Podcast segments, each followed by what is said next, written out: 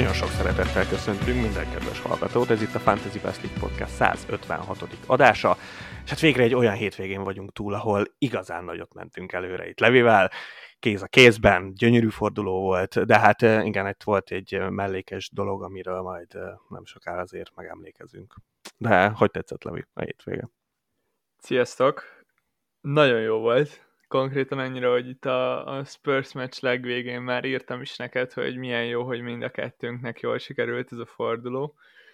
És uh, igen, összességében ez volt ebben a szezonban nekem a második legjobb köröm, ami egy uh, top félmilliós Game Week ranggal járt, és 66 pontot gyűjtöttem összesen, aminek nagyon-nagyon örültem, főleg azért, mert uh, nehéz meccsem volt a head bajnokságban is, meg a kupában is. Szóval jobbkor nem is jöhetett volna, és ami különösképpen nagyon sok öröm, okot ad az örömre, az az, hogy Son lényegében felrobbant úgy, hogy még ebben a fordulóban neki esett az ára.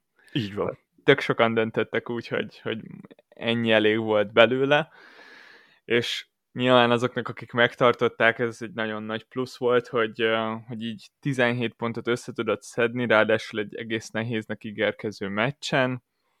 Tökéletes volt. Na, nagyon kellett, tényleg. Ő, ő, ő már itt mond, mondtam előző héten is, vagy már nem is tudom, hogy mikor, de hogy, hogy ő nagy differential lett itt a, az utóbbi egy-két fordulóban, és, és ma ugye már a City meccsen, ott már ott is nagyon szépen hozta, hogy ott tényleg minden volt gól, assziszt, öngól, uh, itt most szerencsére öngolt nem gyűjtött össze, és úgy, úgy hozott tényleg nagyon jó meccset, hogy, hogy most nem középcsatárként játszott, nyilván a gólja az nem feltétlen abból jött, hogy ő most a szélről megvillant, hanem végre jött az a 11-es, amit már hát lényegében 16 forduló óta várunk itt a Spursnél, és ja, tehát én is ugyanígy voltam vele, és ugye nekem még egy Pedro Porrom is volt ezen a meccsen, aki, aki megint csak hozta a szokásos asszisztot, sajnos most több nem jött össze, pedig nem, nem messze volt ez a clean sheet, de, de ja, hát én is a 64 ponttal, plusz még egy volt egy mínusz négyem nyilván itt a kapus csere miatt, bőven elégedett vagyok ebbe a körbe, mert, mert itt tényleg, hogyha ha valakinek már csak szon nem volt, az, az csúnyán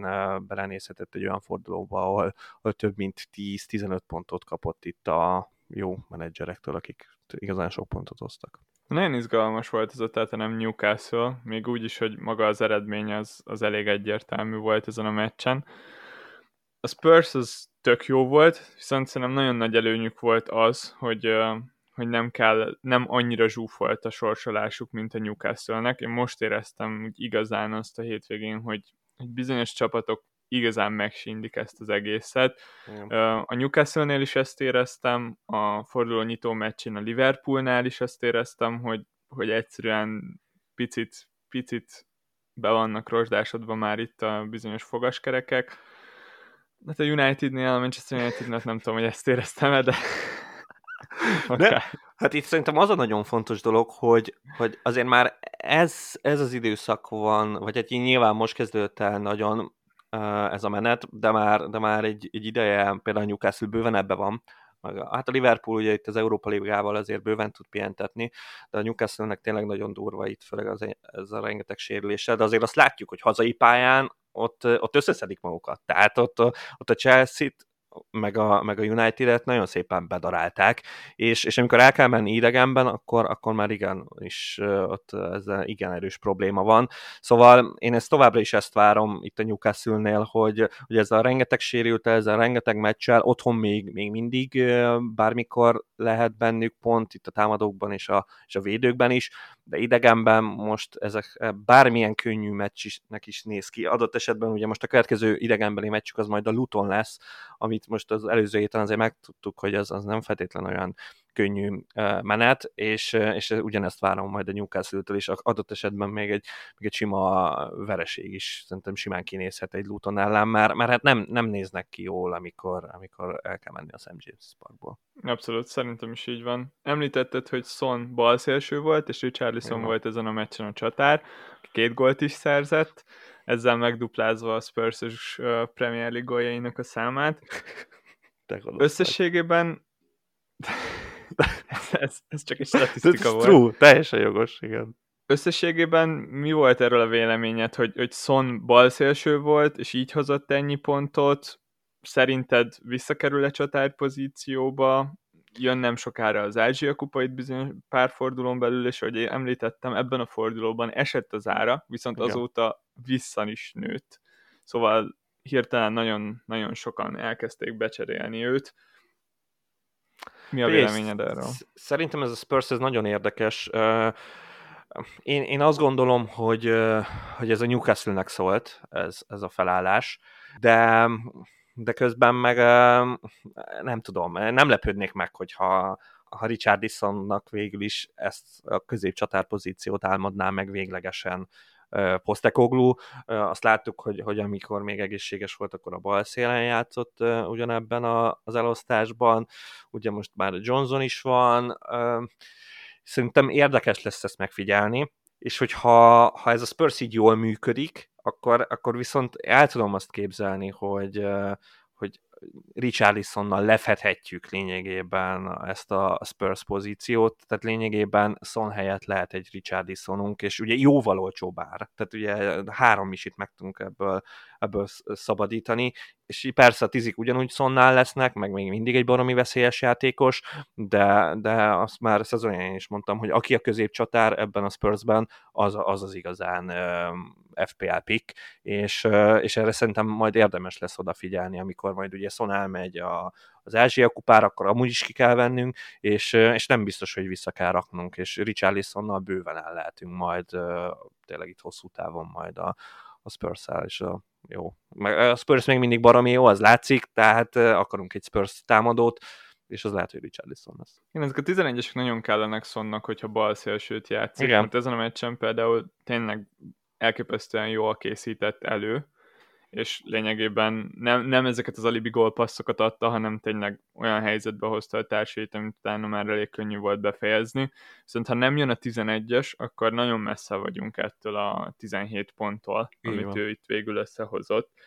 Akcióból nem volt annyira veszélyes, és ezért is lesz érdemes odafigyelni arra, hogy, hogy mégis hogy fog kinézni ez a bal szélsőszon. Én el tudom képzelni, hogy most az Ázsia kupáig egyébként Richarlison megmarad csatárnak, már csak azért, mert utána, uh-huh. hogy mhm. mondtad, ő kell legyen a csatár ebben a csapatban, amikor nem lesz szon. Bár legutoljára még azt szoktuk meg, hogy, hogy akár Richardson szélső vagy Son játszott középen, ugyebár a szezon nem így kezdődött, ott Postekoglu Richardson szánta csatárnak, és amikor ez nem működött, akkor, akkor fordított ezen egyet.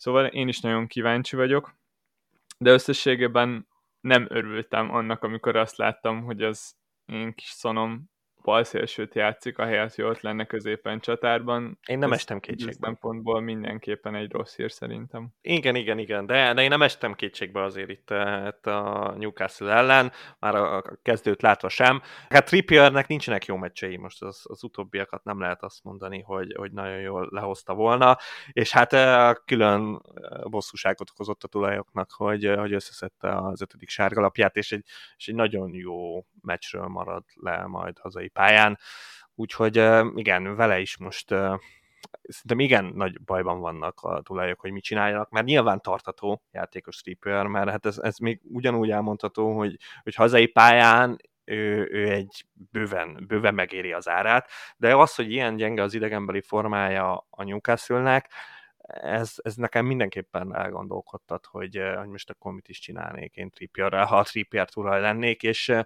nem tudom megmondani, hogy, hogy mit mondanék rá. Mert nem, nem feltétlenül érzem azt, hogy, hogy ő a legnagyobb probléma egy, egy csapatban, szerintem most ott tartunk, hogy jóval nagyobb problémák vannak, de, de ha, ha tényleg ő az, akkor, akkor belőle felszabadítani pénzt, és, és máshova átvinni, szerintem arra lehet, hogy, hogy most ez az időszak a legjobb alkalom.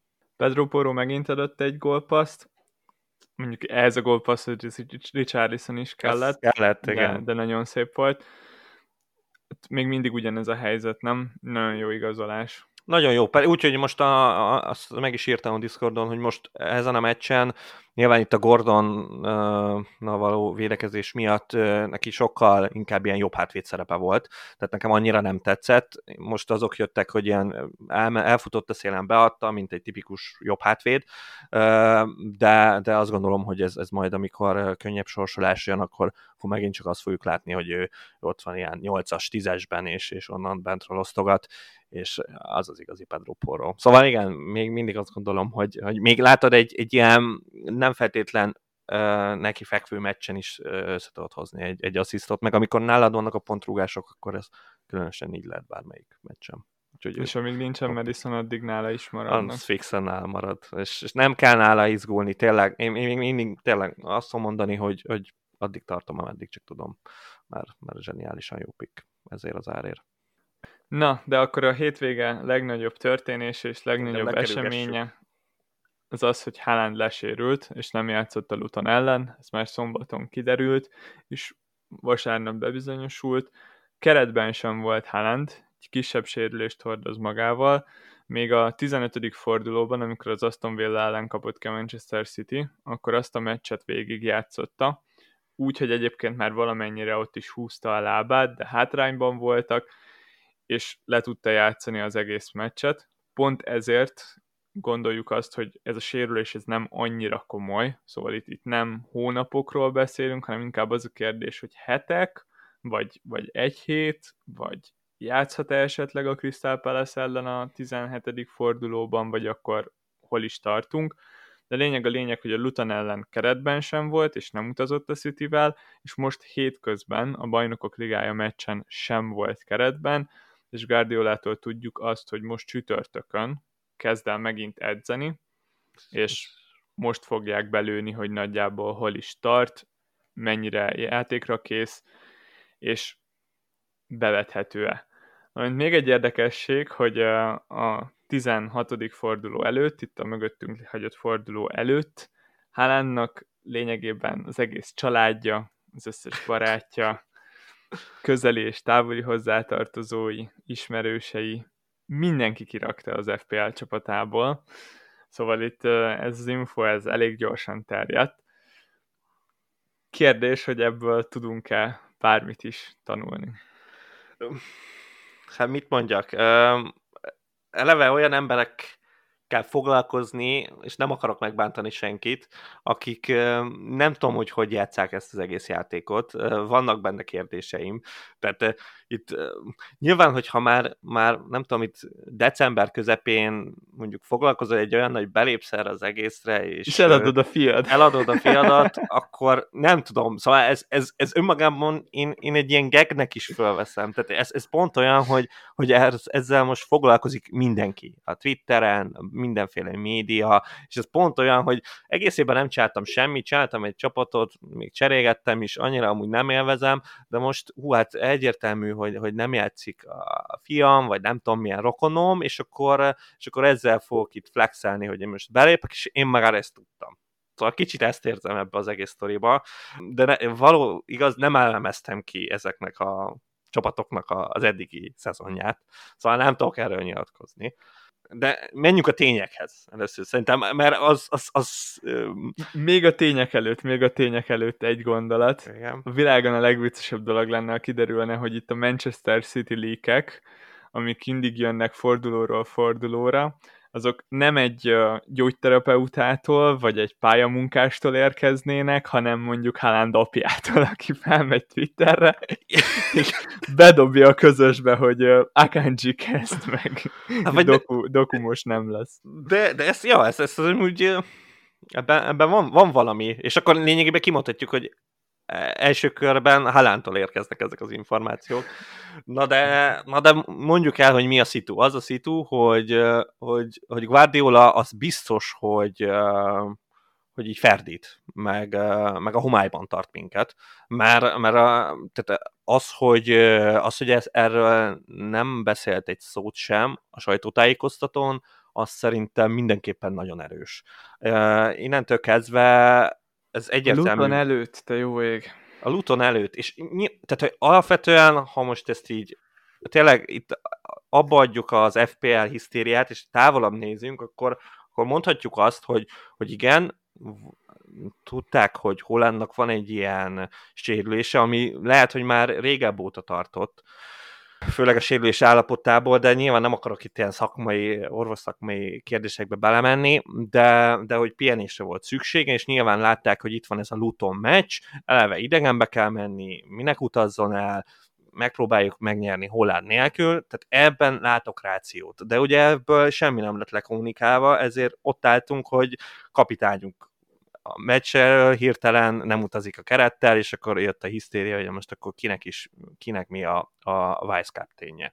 És akkor most meg kérdezik állandóan erre a Guardiolát, annyit mond, hogy majd csütörtökön megnézzük, és akkor ma van csütörtök, ma elmetleg látni olyan híreket, hogy tényleg edzésbe állt, és akkor jön a péntek, amire nagyon várunk, és én azt gondolom, hogy, hogy megint brutálisan ferdíteni fog, és, és nem fogunk megtudni semmi exakt infót, és csak igazából magunkra maradunk, meg, meg arra, hogy mit gondolunk Guardioláról. És, és akkor így kell döntést hoznod, hogy most akkor mit csinálsz Hollanddal. Szóval erről így nagyon nehéz beszélni, mert már hát semmi nincs a kezünkben. Azt tudjuk, hogy nem súlyos a sérülés, azt tudjuk, hogy 50-50-es a szitu, és Nagyjából ennyit. És várjuk a pénteket nem csak azért, mert pénteken szoktak lenni a sajtótájékoztatók, hanem azért, mert ezen a héten pénteken van a határidő.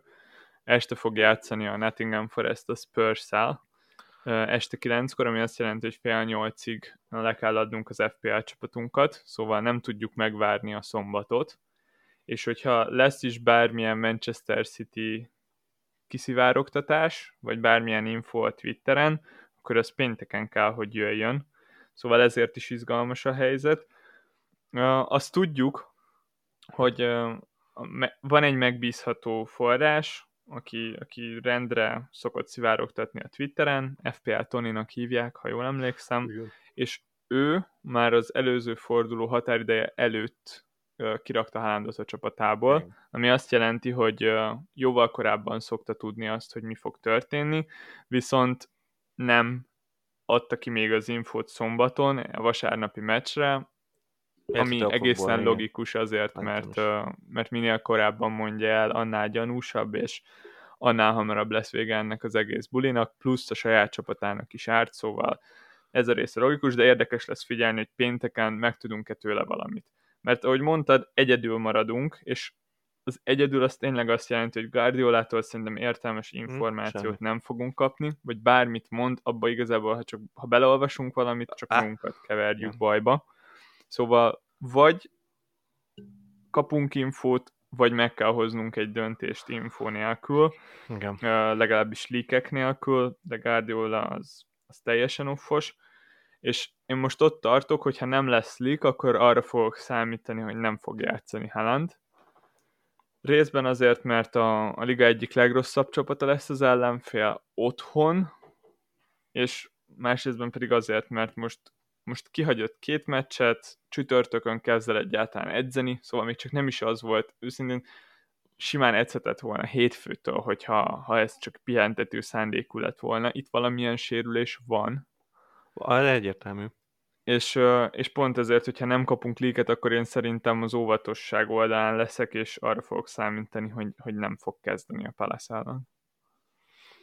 Ez uh, nyilván itt, itt, igen, itt azért mondom, hogy itt ebben nagyon nehéz belemenni, de abba viszont menjünk bele, hogy, uh, hogy miért, miért ennyire, nem tudom, egyértelmű az, hogy, hogy kirakjuk Hollandot. Mert ugye mondjuk azt, hogy akkor nem játszik a Palace ellen, ami, amiben tényleg benne lehet a, a, a simán, hogy nem játszik, és akkor jön a Game Week 18-as blank, ugye kiadj két meccset, ez két forduló, és hát azért azt gondoljuk, hogy eleve valószínűleg vinni fogják a Klub VB-re, tehát olyan állapotban lesz. Innentől kezdve a Game Week 19-es fordulóra szinte biztos, hogy, hogy bevethető lesz, kivéve ha nem történik valami ott miközben játszanak nyilván az, azzal nem tudsz mit csinálni, de hogy mondhatjuk ki, hogy, hogy két fordulót szinte biztos, hogy kihagy majd, és, és azt miért ne bírná el bármelyik csapat? Az én csapatom például azért nem bírja el, mert hogyha Haalandot megtartom, akkor sokkal nehezebben tudok új játékosokat hozni, mert jelenleg elég feszes volt a büdzsém, ami ja. picit picit változott azáltal, hogy a középpályában ott van Gordon is és Palmer is, szóval most jelenleg van pénz a bankomban, ami azt jelenti, hogy könnyen tudnám hozni Pedro Porrót bárki helyett a védelmembe, Viszont azt például nem tudom megengedni magamnak, hogy Szalánkit harmadik csatárba hozzam, és ez legyen nyolc támadóm, ami szerintem egy egész érdekes megoldás lenne erre az egész szituációra, hogy ehhez hasonló transferekre nincsen cserém. Viszont szükségem van még támadóra, hogyha Haaland nem játszik. Mert mert nincs elég egyszerűen. Bár nekem ott van, hogy van egy csatárom, aki, aki abszolút nem játszik, vagy egy pontokat tud hozni Mubama személyébe, de hogyha árcserem lenne, akkor se lennék sokkal kintebb a helyzetből, és akkor most elvesztettük Halandot.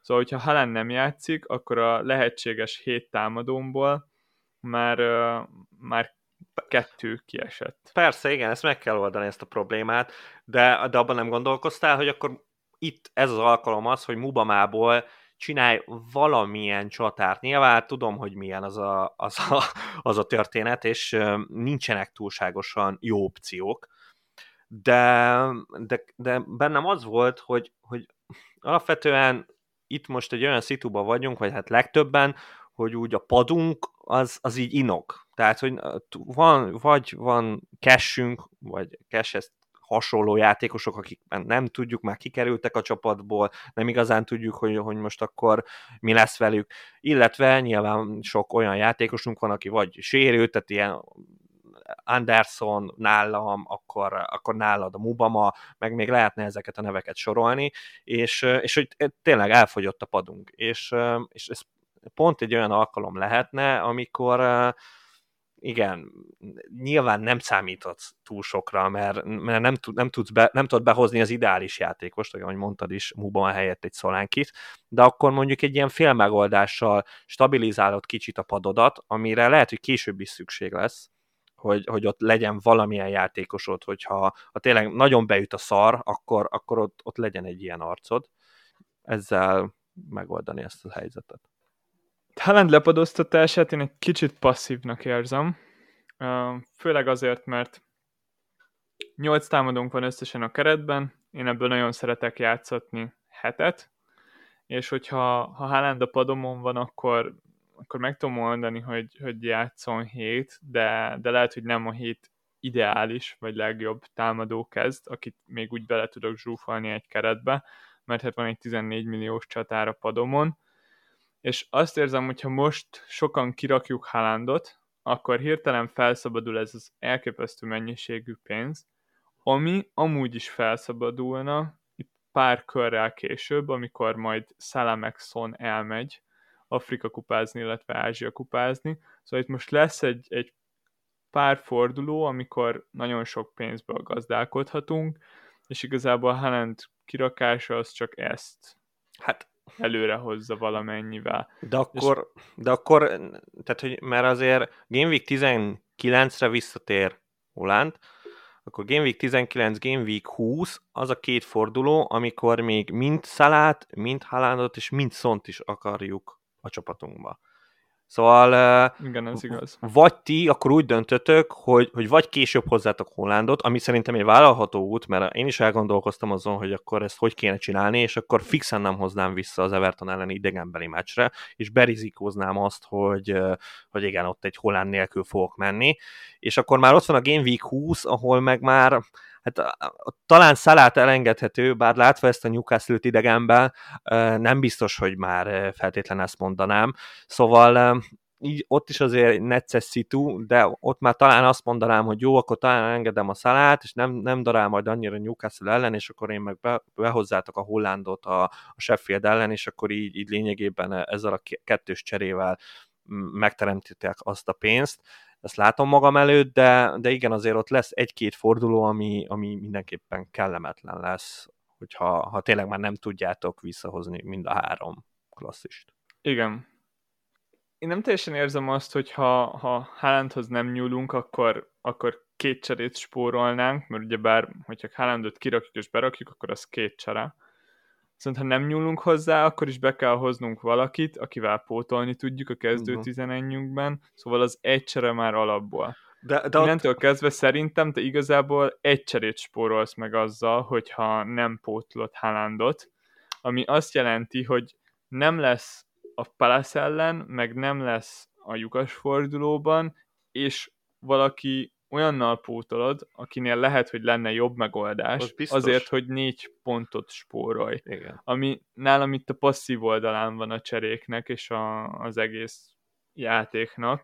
Mert a négy pont az pont olyan, hogy ez a 50-50 vagy igen, vagy ne, és akkor már miért ne próbáljuk meg, hogyha ebben a játékban a döntés az 50-50, és választhatunk, hogy passzívak legyünk, vagy agresszívak, akkor szerintem mindig érdemes az agresszívat választani. Ebben van valami, teljesen. Én, én nem tudom, nekem, nekem az nagyon megijesztett, hogy, hogy így hirtelen ránéztem a keretemre, és igen, ez a holland sérülés szerintem mindenkit elgondolkoztat azon, hogy, hogy akkor most mennyire erős is a, a padja, vagy mennyire, mennyire bírja el ezt az egész sérülést, és, és nekem már egyértelművé vált, hogy az én csapatom teljesen alkalmatlan erre és, és nyilván ez alapvetően a védelemnek a, az összeomlása eredményezi, amin, amin mindenképpen kell fejleszteni, de, de ott van egy játékos a padomon, utolsó helyen végig, akire soha nem tudok számítani. Tehát, hogy, hogy esélytelen, hogy egyáltalán játszik, fixen van egy emberem, aki, aki instant off, és akkor most ebben a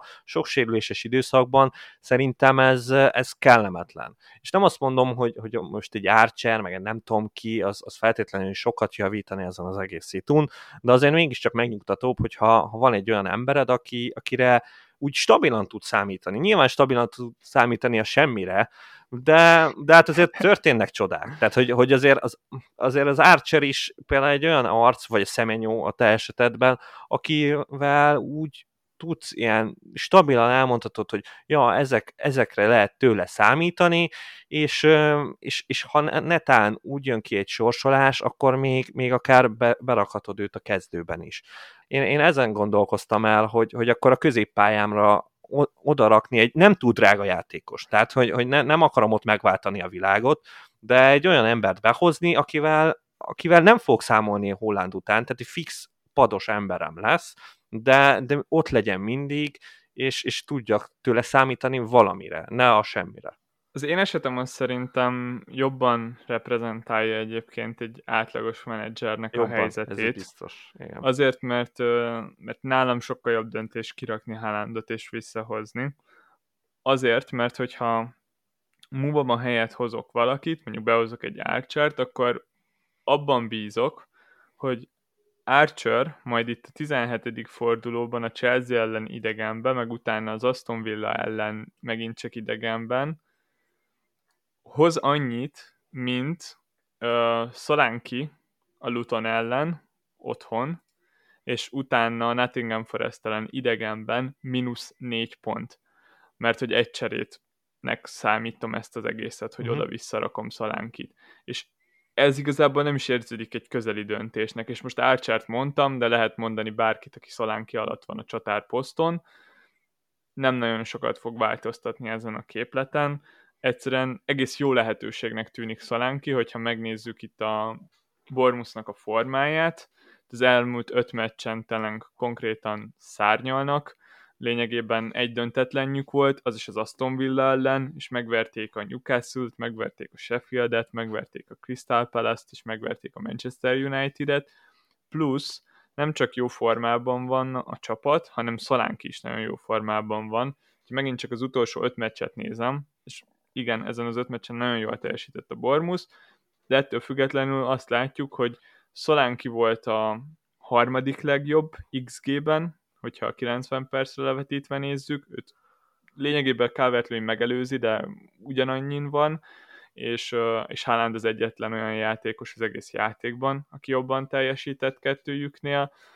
Ugyanezt, hogyha megnézzük a nagy helyzeteket, akkor csak Haaland az, aki jobb Szolánkinál ezen az utolsó öt meccsen, és hát a következő sor pár meccse is jó a Bormusnak, ahogy itt már említettem, Luton, Nottingham Forest, Fulham, ezek olyan meccsek, ahol szívesen tudjuk kezdetni Szolánkit, de hát ezt mondom neked, aki, aki már behozta őt. Persze, én abszolút értem, hogy, hogy mit mondasz. Én, én inkább ezen a, ezen a vonalon vagyok rajta, de én megértem, hogy mondjuk egy Archert, meg egy Szemenyót miért nem akarsz a, a csapatodba rakni. Tehát én, én ezt, ezt teljesen értem, de bennem, bennem, bennem ez, ez, ez fölmerült, mint egy, egy gondolat, hogy most két meccs, hát most érted? Tehát alapvetően tök rövid távról beszélgetünk, és ott lényegében egy szemenyó gorra vagy attól, hogy, hogy megváltsd a világot, és, és megmentettél egy cserét. Amiben, amiben értem, hogy, hogy te nem hiszel, én az a típus vagyok, aki ilyenkor elhiszi, hogy hát most baszki, hát ugye Szolánkival kéne kb. versenyezni, egy csapatban játszanak, nyilván tudjuk, hogy sokkal kevesebb játékperccel rendelkezik, meg jobb szélsőt játszik a csapatban, vagy bal szélsőt, mikor, hogy mondjuk most még a Taverniével ez, ez már nem olyan egyértelmű, de hogy alapvetően egy ilyen félkezdő-kezdő játékos, és, és igen, nyilván nem ő az éle a, a Bormusnak, de mondjuk a Szolánkinál is ez például egy, egy elég erős kérdőjel, mert a rengeteg gólt lő a Bormus, mégse látunk annyi Szolánki gólt, szóval nem annyira egyértelmű ez a szitu. És akkor még ott van egy kérdésem, ami, ami most nagyon forró, és nyilván tudom, hogy mit fogsz rá válaszolni, de Jimenez. Jimenezre gondolom lenne pénzed és gondolom, hogy, hogy nem bízol bennem, de azért, azért megkérdezem, hogy egyáltalán gondolkoztál-e rajta? Nem, nem, abszolút. E, e, tényleg el sem gondolkoztam rajta, de azért, mert, mert, mert nem tudom elhinni neki, meg a Fulemnek se azt, hogy most két meccsen tíz gólt lőttek, ez, ez szuper. Most a, a West, Ham alatt, West Ham ellen azért egy 0,09-es XG-re lőtte azt a gólt. Tudom, tudom, igen. Az a baj, hogy és amúgy az egyetlen dolog, amit nem értek a tech gondolatmenetedben, hogy, no. hogy bizonyos pontokon nagyon pessimista vagy, és, és azt mondod, hogy, hogy nem éri meg most behozni egy, egy tök jó csatárt, mert, mert hogyha blankel, akkor, akkor sokkal jobban járok, hogyha fogom azt, hogy nem hozom be, és, és már ott van a csapatomban Haaland, és megspórolom a cserét, de más pontjain meg a gondolatmenetnek meg, meg szerintem túlzottan optimista vagy. és, és ott meg, ott meg pont, hogy, hogy azt, azt nem látod bele, ami, ami, ami nem tudom, egy kicsit ilyen pont, pont fordítva vagyunk szerintem, egy bizonyos része a gondolatmenetnek, ahol én optimista vagyok, ott te vagy pessimista, és a másik oldalon meg fordítva. Ja, valahol én vagyok igen. pessimista, és te vagy az optimista. Valahol igen, mert, mert nem tudom, én, én azt látom magam előtt, hogy ha kirakom Hollandot, abban a pillanatban problémát okozok a csapatomnak. Azt a problémát okozom, hogy, hogy el kell gondolkoznom azon, meg folyamatosan azon kell járni az agyamnak, hogy hogy fogom őt visszahozni. Nem Igen. az, hogy most ki játszik a csapatomban, most, most Watkins van, vagy, vagy Szolánki, vagy ki így, ki úgy, hanem, hanem egy állandó problémám lesz, amit, uh, amit persze bele lehet kalkulálni, meg fix transfereket, meg mínusz négy bármikor ott van, de, de most így nem tudom, úgy érzem, hogy, hogy ezt én így kiblenkáltam, és akkor ha már az én csapatomról van szó, én nálam egy középpályással kell ezt az egészet valahogy túlélni, ami, ami megint csak szerintem semmivel nem könnyebb helyzet, mert, mert hogyha mondjuk 5 pont, már, már pedig én 5.0-ig akarok maximum fölmenni, nem igazán találod meg a megfelelő játékost, és, és ott már tényleg csak olyanokat találsz, akik, akik messze vannak a jótól, Szóval, szóval nyilván vannak neveim, lehet, hogy majd a podcast végén el is mondom, de, de igen, nyilván nem egyértelműen jó választások. De igen, az van, az van a szemem előtt, hogy két forduló. Két forduló, és, és ja, majd kiderül, hogy, hogy mit, mit ad elő. Én sokkal jobban szeretek abban a két fordulóban annak drukkolni, hogy a frissen behozott játékosom az robbanjon fel, mint annak, hogy más játékosok ne. És és szerintem ez az a része, ahol, ahol talán rosszabb is úgy végigülni egy fordulót, hogy most nagyon kell az, hogy XY ne hozzon semmit, mint, mint fordítva. A másik dolog az az, hogy a legtöbben, hogyha kirakjuk Haalandot, akkor tudnak hozni egy Watkins-t, ami, ami egy nagyon jó csere, csak szimplán, hosszú távon behozunk valakit, aki, aki amúgy is kell a csapatunkba, és valaho, valahova így is úgy is jönnie kéne. Um, és hogyha ha meg valakinek már ott van Watkins, akkor meg Solanke egy jó alternatívának tűnik jelenleg. És így nagyjából, nagyjából itt, itt tartok. A, a te helyzetedet azt szerintem még érdemes egy, egy picit jobban megvizsgálni, de azt majd csináljuk az adás legvégén, Jó. ahol ránézünk a csapatodra, mert amúgy ez tényleg egy egész érdekes szituáció és a, a, azzal a, majd tudunk adni még egy kis mélységet ennek az érdemes lepadoztatni Haaland témának viszont hogyha valaki kirakja és berakja Haalandot, akkor szerinted is ez a sorrend Watkins, és akkor utána Szolánki? Vagy van hát, esetleg valaki más? Nem, nem. Szerintem ez így nagyjából egyértelmű, hogy, hogy, hogy igen, először Watkins, uh, aztán, aztán Szolánkit mondanám, igen. De hát ugye itt, itt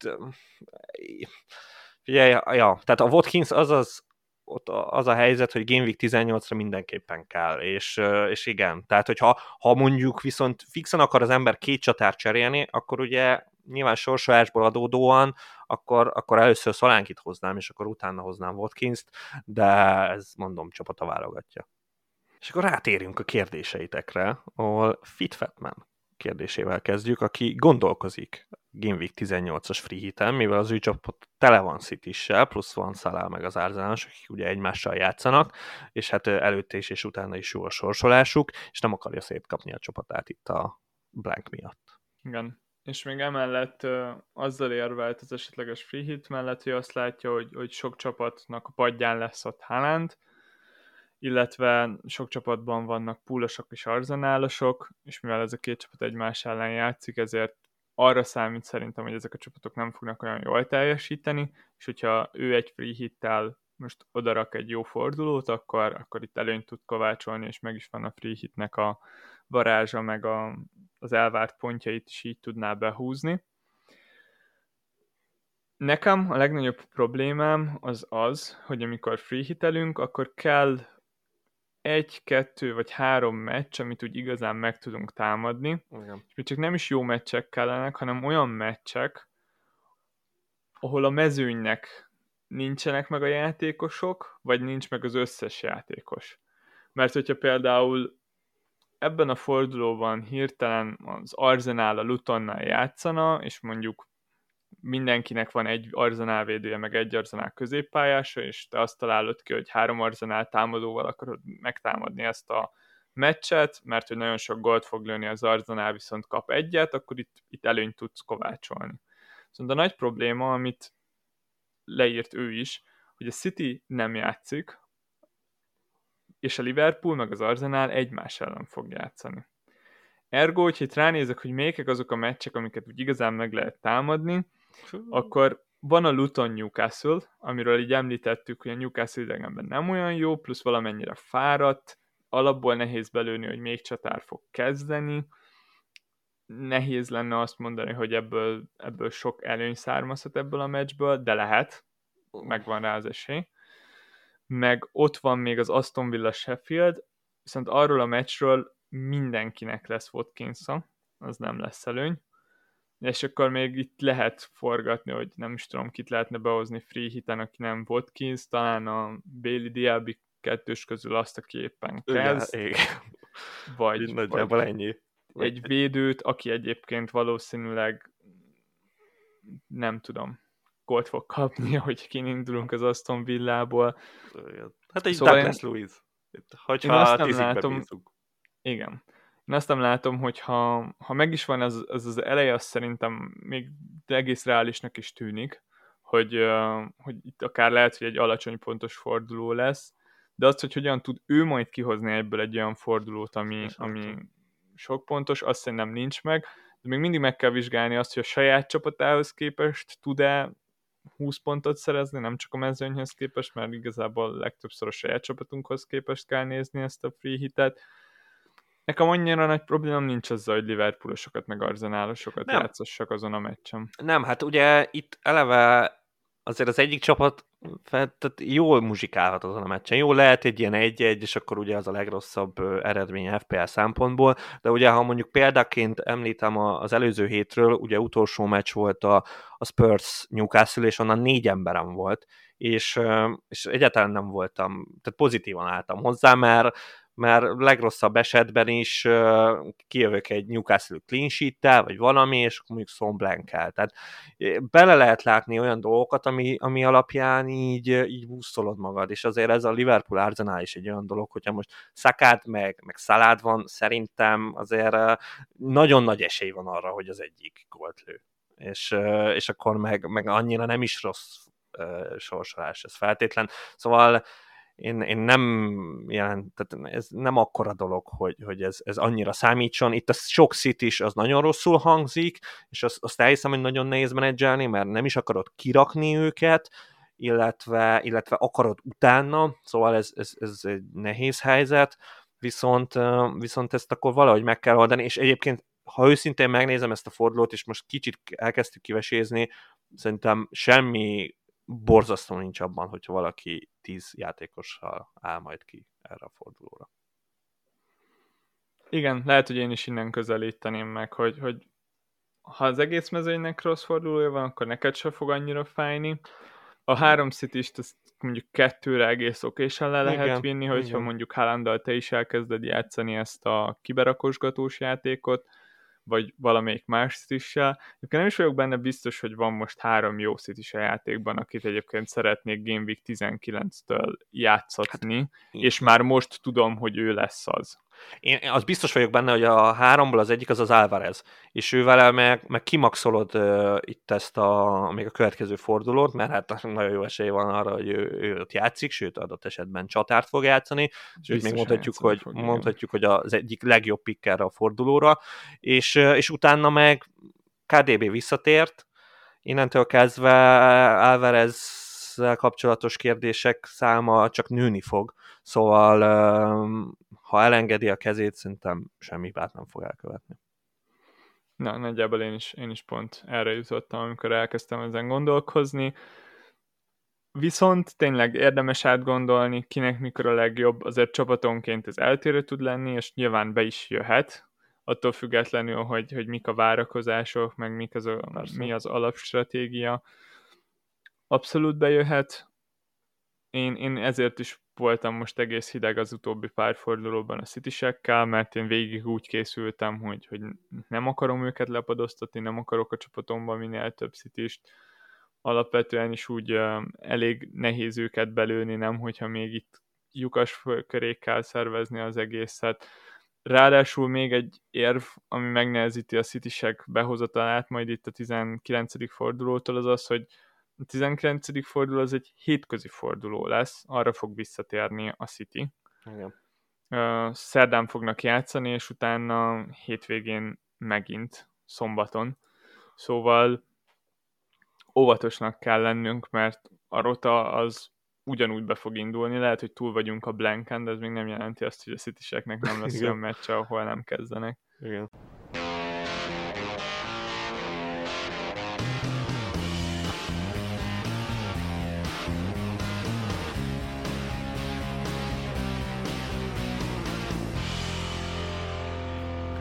Donát kérdezett minket a csapatáról, és ez megint egy egész érdekes szituáció, és egy egész nehéz helyzet. Az ő csapatában van egy pár kérdéses arc, akik miatt aggódik, nevezetesen a kapuban Areola és Keller van, ez a legutóbbi fordulóban egyik ők se játszott. Ott van még Charlie Taylor, aki el lesz tiltva az ötödik sárgája miatt, ott van Lösselsz, Cash, aki nem annyira szokott játszani mostanában, Wood és Haaland, mindez megfélve azzal, hogy összesen egy cseréje van, és azt kérdezi, hogy mennyi mínusz négyet vállalnánk be az ő helyében, úgy, hogy egyébként még a kupában is ott van, szóval adott esetben a forduló pontszáma is számít, és hogyha hoznánk játékosokat, akkor mi lenne a prioritási sorrend, ami mindig nagyon fontos a hiteknél. Igen, igen, igen. igen. Fú, hát ez egy nehéz szitu egyébként az ő csapatával kapcsolatban, hogy ezt, ezt hogy is kéne a legjobban menedzselni. Szerintem itt már beszélgettünk levővel a pod előtt, nagyon megnézgettük Donald csapatát, és, és itt, itt én is azt mondom, hogy, hogy a Holland out az egy, az egy, az egy igazából szükséges rossz, ami, amit meghúz, és itt az a nagyon nagy kérdés, hogy, hogy hogy akarja ezt menedzselni, mert ugye ezt már említettük, hogy alapvetően Watkins az első számú prioritás, de, de itt ugye Donátnál ott van Wood is a csapatban, akit, akit én nagyon tudok azonosulni, mert nagyon egy úton voltunk Donáttal itt Zenketie után. A Wood azt szerintem mindenkinek így alapból jött, aztán nagyon csúnyán ki is bánt velünk, akivel nem tudsz most már hosszú, hosszú távon tervezni, tehát még csak a padra se jó egy olyan játékos. Uh, emiatt én azt mondanám, hogy, hogy lehet, hogy azt csinálnám, hogy, hogy, hogy Holland helyett hoznám Szolánkit, és, és aztán a védelembe csinálnék egy upgrade-et, azt mm, igazából rábízom, azt szerintem a Metikes helyett bárki jobb tud lenni, és aztán Game Week 18-ra meghozhatja uh, Wood helyett Watkins-t, és, és egy egész jó kis csapata lesz majd ott a Blankre, meg, uh, meg akkor szerintem nagyon sok problémát ezzel, ezzel az 1 mínusz 4 nagyon jól meg tud oldani. És a kapussal meg nem foglalkoznék annyira, mert én, én bíznék Areolában, hogy, hogy most már játszik a hétvégén. Igen, szerintem is az 1-4 az egy teljesen járható út, ennél picivel agresszívabb az szerintem az lenne, hogyha már most rárontana egy ajtóstól a házra, és, és mínusz 8 hozná Watkins-t is és Szolánkit, plusz porrót. Nekem az az alap gondolatom ilyenkor, hogy szerintem az első csere az itt, hogy Haaland helyett hoz egy csatárt, Igen. és akkor eldöntheti, hogy, hogy melyik a szimpatikusabb az, amit te mondtál, hogy most jön Szolánki, és majd a következőre érkezik Watkins,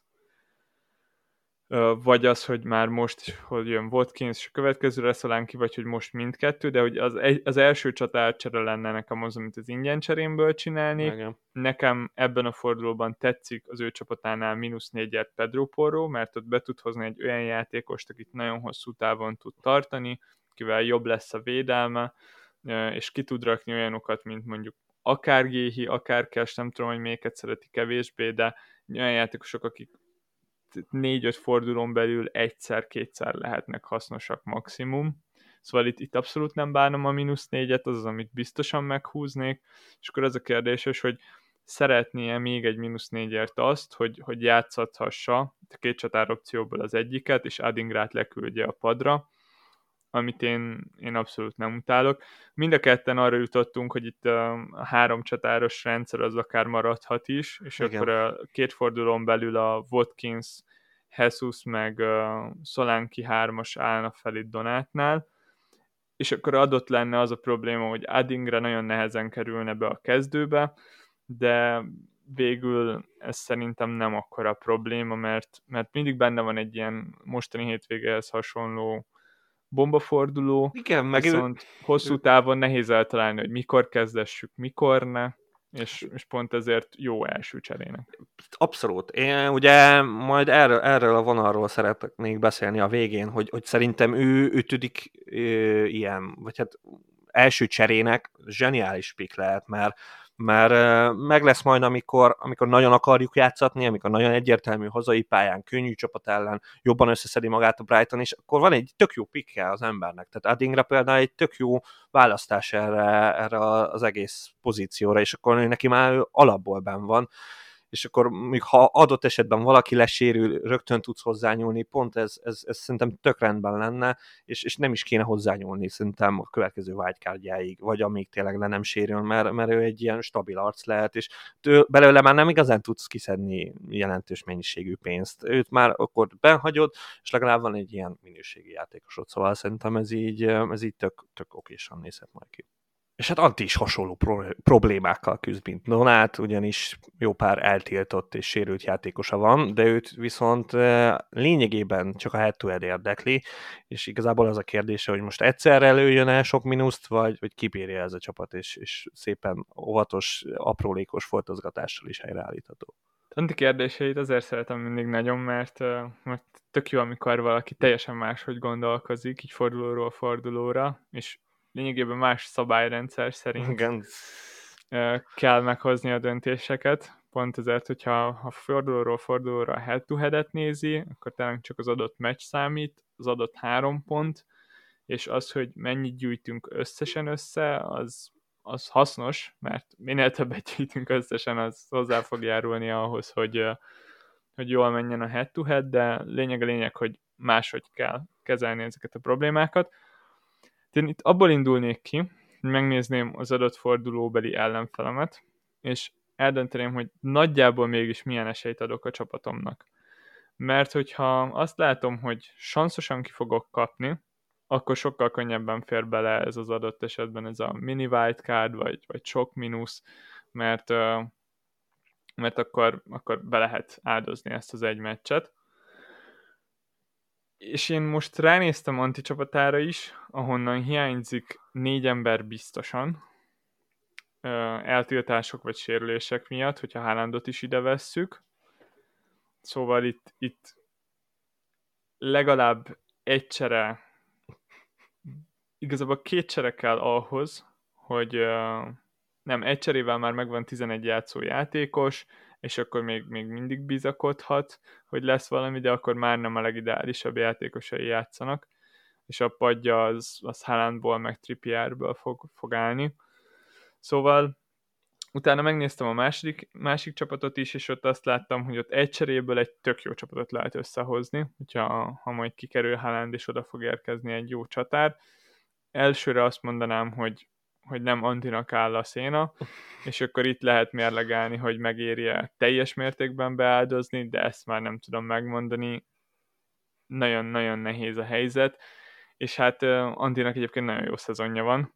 Uh, top Igen. 50k-ban van, úgyhogy nem érdekli az, hogy hol tart összességében, és a Discord League-ben is nagyon jól teljesít, szóval én bízok a, a döntési képességeiben ez ügyben. Szerintem, szerintem megoldja. Uh, én azt mondanám azért, hogy, hogy 1 mínusz 4 az, az még, még úgy is beleférhet, hogy, uh, hogy reális esélye lehet a továbbjutásra. Igen. a győzelemre nem. Tehát itt, uh, itt nem esek ki érteni a head de, de a győzelemre szerintem reális. Nem olyan jó egyébként teljes mértékben feladni egy meccset. Nem. Mert most is, hogy megnéztem, brutálisan szoros a mezőny. Persze. Ez baj, hogy itt nem lehet annyira elszakadni, mint, a, mint mondjuk a rendes Premier League tabellán, ott, ott igazán látszik, hogy hol vannak törések, kik azok, akik Igen. kit kiépítenek egy kis elényt, de az FPL head-to-head ligáiban, főleg ezekben a 20 csapatosokban, amiket mi játszunk, én azt látom, hogy ha tizedik helyen vagyok, akkor az azt jelenti, hogy 4-5 pontra vagyok a top 5-től, és 4-5 pontra vagyok Igen. az utolsó 5 És akkor még, az még egy jó eset. Egyébként én egy pontra vagyok Antitól, úgyhogy tőlem belemelt sok mínuszba, én abba, azt valahogy túlélem majd valahogy.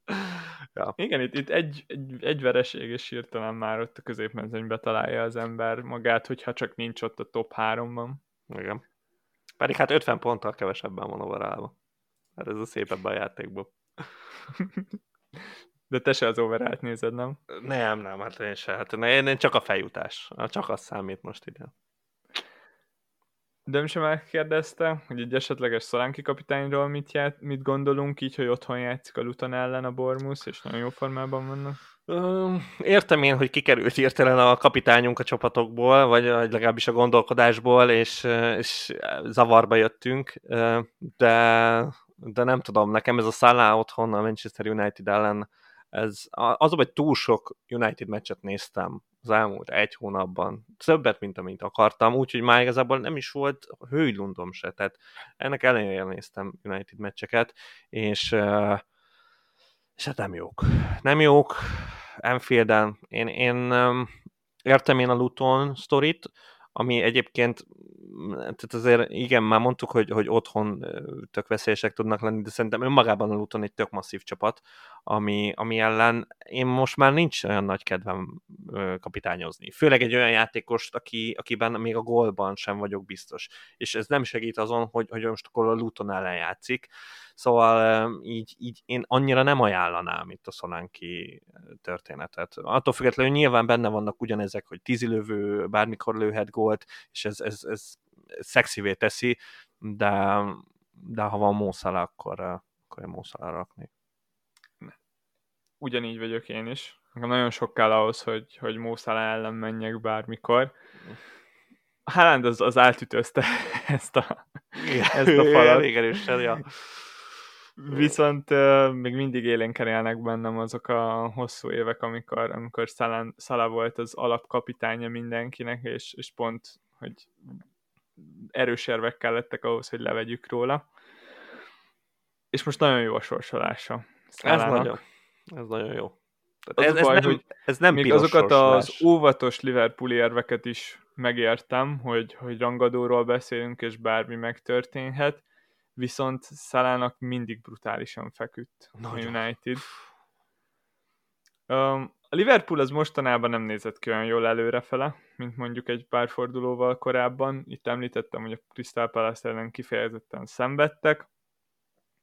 De otthon. Nem tudom elképzelni, hogy otthon, igen, ez elképesztően fontos, hogy otthon, otthon szenvedjenek a Manchester United ellen, úgy, hogy hétközben lesérült Maguire, aki ebben a szezonban akármilyen fura is ezt hallani, de a leghasznosabb középhátvédje volt a csapatnak, és lesérült Show, aki mindig is nagyon fontos volt. Én, én már tényleg csak minden pozitív gondolatom a meccset illetően az, az nagyjából abból jön, hogy, hogy túl egyértelmű, és az ilyen egyértelmű dolgoknál szokott borulni a Bidi. Igen. Azt arra mindig nagyon szívesen fogok visszaemlékezni, amikor uh, tavaly szeptemberben ugyanez volt konkrétan a Manchester United Liverpool előtt, és mindenki csak arra volt kíváncsi, hogy hány góllal fog kikapni a United, és akkor kettő egyre nyert a csapat, viszont megint csak az, az otthon volt, és az a, az Old Traffordon volt, Számít. és most az Anfielden lesz ez a meccs, ahol már nem is tudom, mikor nyert utoljára a Manchester United. Jó, egy nagyon jó opció most jelenleg Salah, és konkrétan a legjobb. Tehát, hogy, hogy ha már itt a kapitány témáról beszélgetünk, tök sok csapatnak jó lesz a sorsolás, itt a Chelsea, a Sheffield United ellen játszik otthon, tehát ugye a Chelsea is szerintem senki nem gondolkozik, az, egyébként az Arsenal Brighton is lehetne jó, de ugye a Brighton például a nagy csapatok ellen tök jól muzsikálhat, szóval Son azért idegenben Nottingham Forest, az, az nem a legszexibb innentől kezdve. Szerintem itt értem, hogy, hogy itt Szolánki akkor már ezeknél lehet, hogy, hogy egy, egy kecsegtetőbb opciónak tűnik, de, de így, hogy ott van Mószálá, így, így szerintem nem annyira lehet róla beszélni. Abszolút, igen. Nagyon jó FPL pick Szolánki. Én a karszolgot biztosan nem fogom rárakni, akkor se, hogyha ott lesz a csapatomba. Bala kérdezte, hogy mit gondolunk Gustóról, Manu Gustóról, a Chelsea jobb hátvéd, jobb wingbackjéről, mert hogy a hétvégén lesérült Rhys James, és szerintem ezt hagyjuk is ennyiben.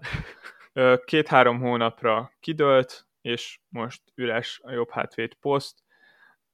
Az is lehet, hogy középhátvédek pótolják majd adott esetben, például most a legutóbbi meccsen talán pont ez történt, mert Gusto még sérült, és csak most ér vissza.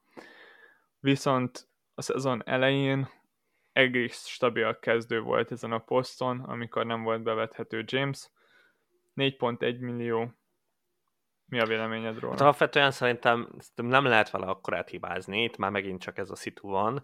Hosszú távon mindenképpen egy kecsegtető opció. Az, hogyha erre a hétvégére akarjuk, az már nekem annyira nem tetszik, mert nem játszott a csávó már nagyon régóta, és lehet azt mondani, hogy na majd most visszatér, szerintem nem fog és, és akkor tehát tudom, hogy úgy fog, mindenki úgy cserél, hogy, hogy arra a fordulóra gondol, és, és azért az kellemetlen, hogyha ha tényleg tervezel a gusztóval, és aztán ez kicsit felülírja a számításaidat, de egyébként hosszú távon szerintem nem lehet vele hibázni, főleg itt, hogy a ballának is még lemtie van, tényleg egy, egy nem játszó ember helyett Gusztót behozni, azt, azt szerintem teljesen rendben van.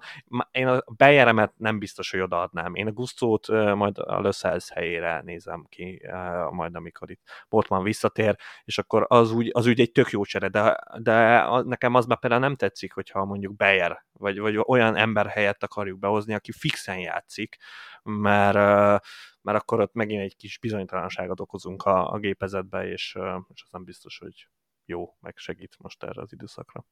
Nekem az is tetszik, hogyha ha alapvetően az a felállás van nálatok, mint nálam, hogy van három kezdőtök, akiben nagyjából megbíztok, és van kettő olyan 4.0 körüli játékosotok, aki egész stabilan kezd, akkor szerintem bőven belefér, hogy itt uh, egy gyenge Burnley is helyett jöjjön Gusto, nagyon jó sorsolással. Szóval én például Taylor helyett egészen simán bevállalnám. Engem az, az ott Jó, mert nektek jó a védelmetek, ember. Hát nekem, nekem, nekem messze van. Nekem a Bayer a harmadik legjobb védőm. Tehát így azért... Ami um, nagyon nagy probléma, mert a Burnley tényleg nagyon rossz. Szóval tény.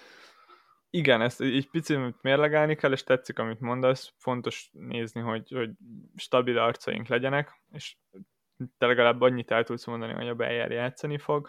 Az én védelmemben pont a, a top 3-ban vannak kérdések, mert Cimikász néha padra kerülhet, Gabriel is, viszont, viszont mögöttük meg stabil arcok vannak, Díny, Brentwaite, meg Taylor, és ebbe a védelembe például szerintem tök simán belefér ebbe Gusto bele, így Taylor van, ebbe helyére, bőven, mert, bőven. mert Taylor bár stabil, és ez egy tök jó dolog, most már nem itt van a, a minimum elvárásunk az olcsó védőkkel szemben, mert most már vannak olyan opciók, akik clean hoznak, itt a newcastle akiknek viszont már csak ideig, óráig Igen.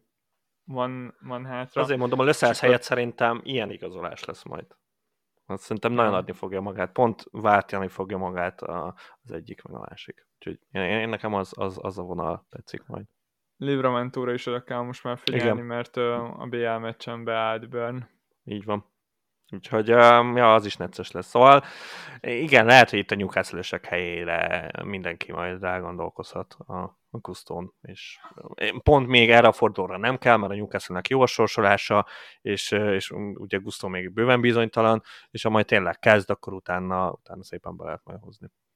Áron kérdezte, hogy mit gondolunk a Fulham játékosokról. William, Ivobi és főleg Jimenez Hát figyelj, hát nagyon szexi, én ezt értem, lőttek 10 gólt, ezt nagyon értékelem, de ez szerintem ennyi. Tehát ment egy nagyot a Fulem, örüljünk neki, akinek volt Fulem játékosa, bár nem nagyon láttam ilyet, még draftba se, akkor meg sima FPL-be miért lenne. Innentől kezdve viszont nem tudom, én, nekem ez ennyi ez a sztori. A Fulham most úgy néz ki, hogy jó, jó vonalon van rajta, és alapvetően szerintem ez a keret ez rendben van, tehát én nem akarom őket szidni, és tehát még százan elején mondogatták, hogy majd kiesik, azt már akkor sem értettem vele egyet, mert, mert azért a támadó középpályások között szerintem nagyon jó nevek vannak, viszont az a bajom vele, hogy nincs egy olyan líder, akire egyértelműen fel lehetne húzni ezt a csapatot, mert ha lenne,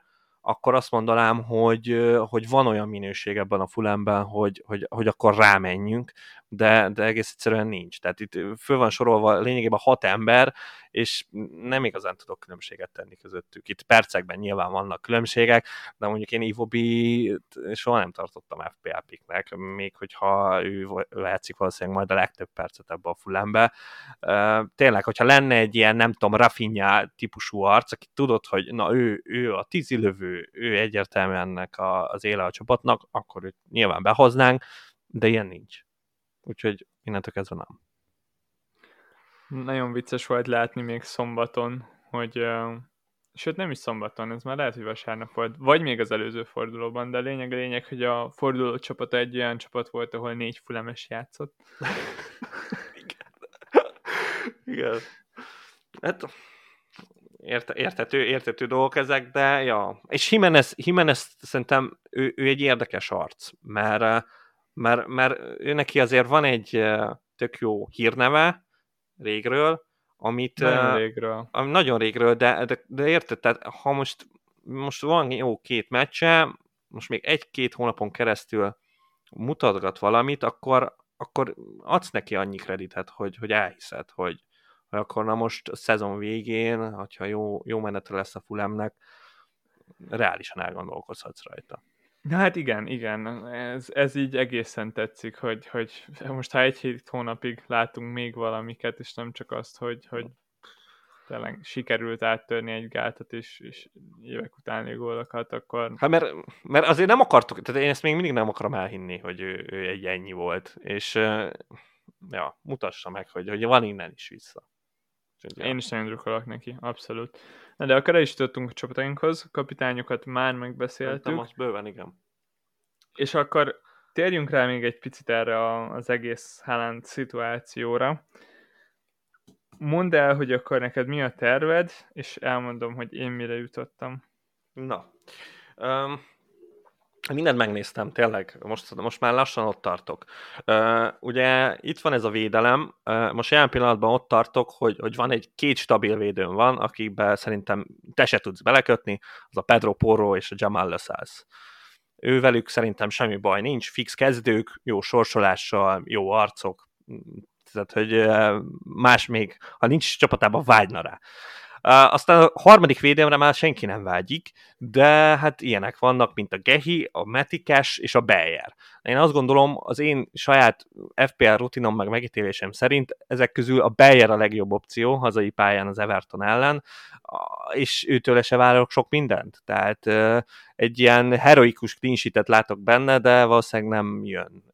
De őt, ő belőle még látok valamit, a Gehinek nyilván sok esélye nincs, a Cash meg, hát Meti Cash, ő, ő lényegében kiszorult ebből a, az Aston Villa kezdőből, és nem számítok arra, hogy a Brentford ellen idegenben ő bármennyi Nyilván csereként bejön igazából csak bosszantani, de, de az a baj vele, hogy, hogy amikor már bejön csereként, főleg ugye itt a két nagy meccsen, akkor, akkor, akkor nem ment előre. Tehát, hogy akkor tényleg jobb hátvéd volt, nem ez a jobb szélső, amit, amiért mi annó behoztuk, és, és, és még az, az az esélyet sincs meg, hogy, hogy gólt lőjön, vagy asszisztot adjon, vagy bármi. Tehát ő lényegében tényleg egy egypontos játékos. Ez nem olyan szexi. És akkor nyilván ott van középpályán, meg, meg a csatársor, akik játszanak, azok, azok bőven jók, és akkor ott van még Holland, akit én még mindig azt gondolom, hogy szerintem reális esély van arra, hogy játszik, de mindegy, ez, ebbe szerintem teljesen felesleges belemenni. És, és amit én kigondoltam, itt nagyon nagy gondolkodások mentén, az az, hogy hogy akkor ezt az Andersonomból csinálok valami értelmezhető középpályást. Ugye itt arra is kell gondolni. Már az ötödik KP, de az az ötödik KP. csoda KP. Ez csoda KP. 4.2-ért lement, nagyon örülök neki, állt vele az élet, de hát őt választottam, mindegy. Szóval itt arra is kell gondolnom, hogy, hogy a következő fordulóban nekem a, a Darwinból csinálnom kell majd egy Oli watkins Tehát ezt már lényegében ezt a transfert be kell kalkulálni, és úgy kell bekalkulálni, hogy, hogy beleférjen az, hogyha véletlenül nő a Watkins, vagy valami ilyen baleset történik ebbe az időszakba. Ez azt jelenteni nekem, hogy lényegében 5.0-ig mehetek föl középpályások terén a, ide az ötödik középpályás posztra. Ö, sok jelölt van, és egyik se jó, de akire most jelen pillanatban bögtem, az de az a úgy mondom ki, hogy, hogy így félve, mert pontosan tudom, hogy én is gyűlölöm, meg, meg tudom, hogy mit fogsz ma rámondani, de, de egész egyszerűen plusz, ja, mindegy, de kénytelen vagyok kimondani, ez pedig Enzo Fernández a Chelsea-ba, akire úgy vagyok vele, hogy 4.8-él meg tudom venni, most lesz két jó meccs a Chelsea-nek, biztos kezdő, ami mondjuk nagyon szexivé teszi, és, és hát nem tudom milyen poszton játszik, de, de van, amikor vannak nagy helyzetei, amiket nem tud belőni, és, és amikor Cole Palmer nem játszik, akkor tízilövő. Nagyjából ennyit tudok róla elmondani, de, de 4.8 nem sok, és akkor ott lesz egy arcom a Chelsea-ből, aki, aki ott el fog majd malmozni az én csapatomba egészen a nem tudom, Game Week 30-as wildcard Értem. Én más jutottam. Egy picit. Egy picit. Gondoltam, hogy nem erre jutsz, tehát azért sejtettem, hogy nem egy lesz viszont, a Viszont a gondolkodásomban elkezdtem megérteni a, a te problémádat. Na. És a te problémád az Darwin Nunez. Így van, mert egyértelműen. Őt nem akarod sokáig tartani. De közben nem tudom, nem tudom, mert pont ez, nincs bennem egy egyértelmű megoldás, mert nem tudom, hogy most akarom-e őt később. Mert érted? Mondhatjuk azt, hogy, hogy ne ítéljünk el senkit. Nem jó játékos, én ezt tartom. Szóval szerintem ő, ő nem, nem való top 6-os csapatba, de, de lényegtelen. Most ott van, és bíznak benne, és ez, ez király FPL szempontból, még hogyha én menedzserként nem is örülök ennek. De Salah nem lesz Game Week 20-tól, ami azt jelenti, hogy hogy nem tudom, mi lesz. Nem tudom, mit jelent. Fogalmam sincs, de, de mondhatjuk azt, hogy, hogy ez jó neki, rossz neki, valami történik vele, és, és akkor lehet, hogy akarnám Darwin nunez amikor nem lesz alá. De nem tudom, lehet, hogy nem. Csak ez így felmerült bennem. Nunezben van egy kicsi Lukaku abban a szempontból, hogy el tudnám képzelni, ahogy az Evertonban 22 gólt lő. Így van. Konkrétan. És, és utána, hogyha ha meg bekerül a, a Liverpoolban, akkor, akkor meg, meg valamennyire szenved. De igen, és, és most azon kívül, hogy itt Nunez-t uh, tárgyalnánk, a United ellen neki nagyon jó sorsolása van, nagyon jó esélyei vannak a pontokra, viszont azért mondtam, hogy neked Darwin Nunez a problémád, mert a következő fordulóban, a 18-asban az Arsenal ellen fog játszani a. Liverpool, és amikor már két egymást követő Liverpool meccset nézünk, akkor azon is elkezdünk gondolkozni, hogy mikor játszik és mikor nem. Így van. Mert hétvégén a Crystal Palace ellen nem volt jó. Nagyon és nem. amíg egy hete azt tudtuk mondani, hogy Gakpónak nem volt egy nagy meccse, tök király, a Palace ellen biztosan Nunez kezd, Hát most Nuneznek nem volt egy nagy meccse, szóval Nagyon akár nem. kezdhetne Gakpo is itt valamikor. Igen. Szerintem a United ellen Nunez fog játszani, de az Európa Liga meccs után lehet, hogy még okosabbak is leszünk. Lényeg a lényeg, amikor megszoktam nézni azt, hogy megéri egy csere, megéri egy mínusz négy, akkor mindig azt szoktam vizsgálni, hogy hogyan változtatja meg az a plusz egy csere a kezdő 11-emet, akár a következő fordulóra, vagy hogyha picit előrébb tekintünk, akkor a következő 1, 2, 3, 4, 5 fordulóra. És amit nálad néztem, az az, hogyha te most hoznád Haaland helyére watkins akkor Igen. a kezdőd javulna lényegesen, mert Cash helyett, aki a Brentford ellen játszik idegenbe, bekerülne a kezdődbe Watkins, aki megint csak a Brentford ellen játszik idegenbe. Ez eddig tök jó.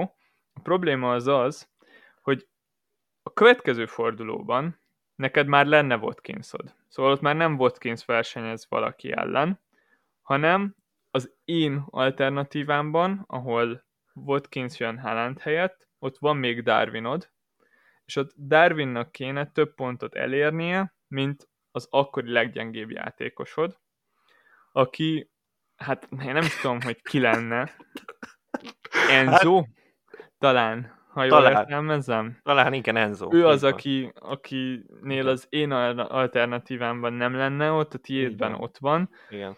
És akkor lényegében ez a kérdés, ez úgy néz ki, hogyha két fordulóra előtítve nézzük, hogy Cash plusz Enzo plusz 4 pont, az jobb-e, mint Watkins plusz Darwin 4 pont nélkül.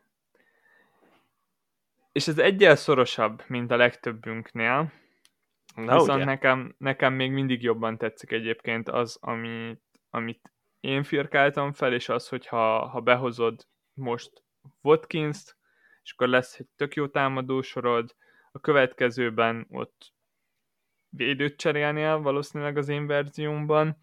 Ott valószínűleg és, igen. igen. És, és akkor utána majd jönne Haaland.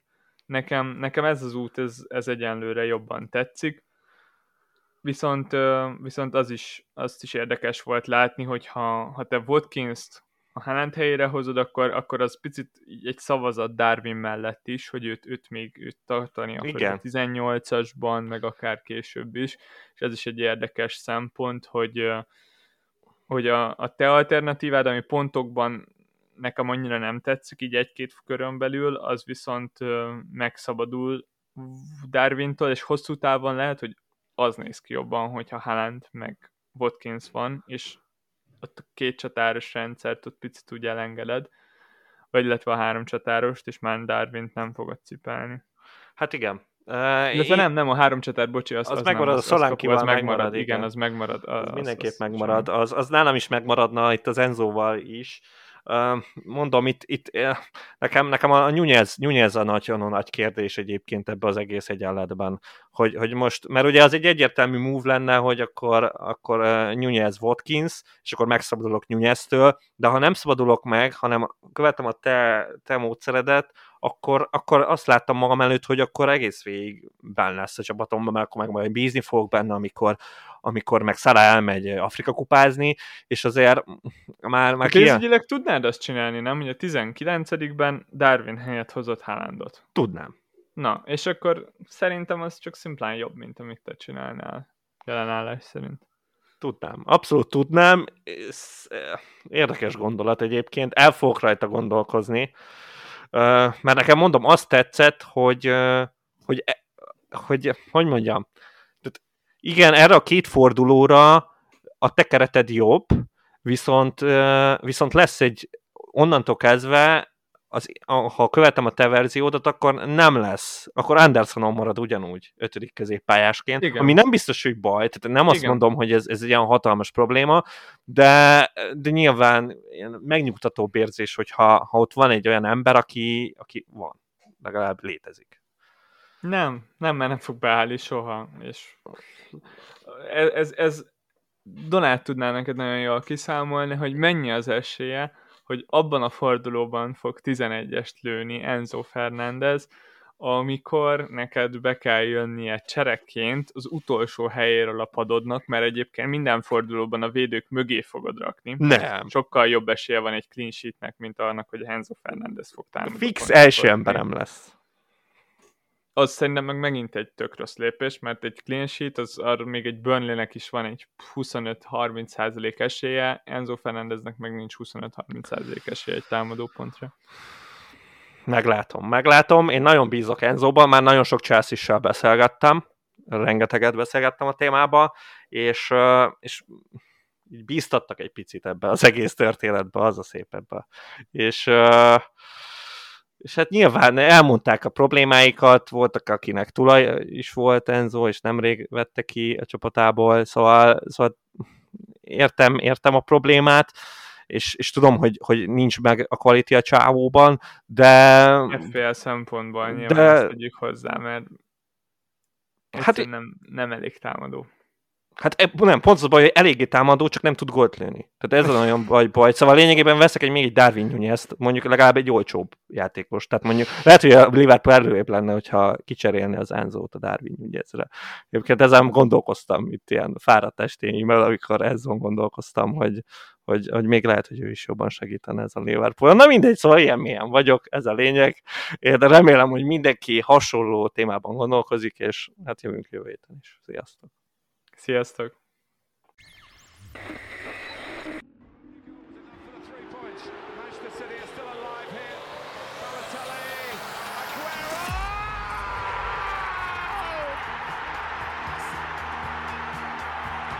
Na pontosan ilyen szenvedéllyel készítjük termékeinket. További részletekért csekkold a footballcraze.store webáruházat. Footballcraze. Fanatikusoktól fanatikusoknak.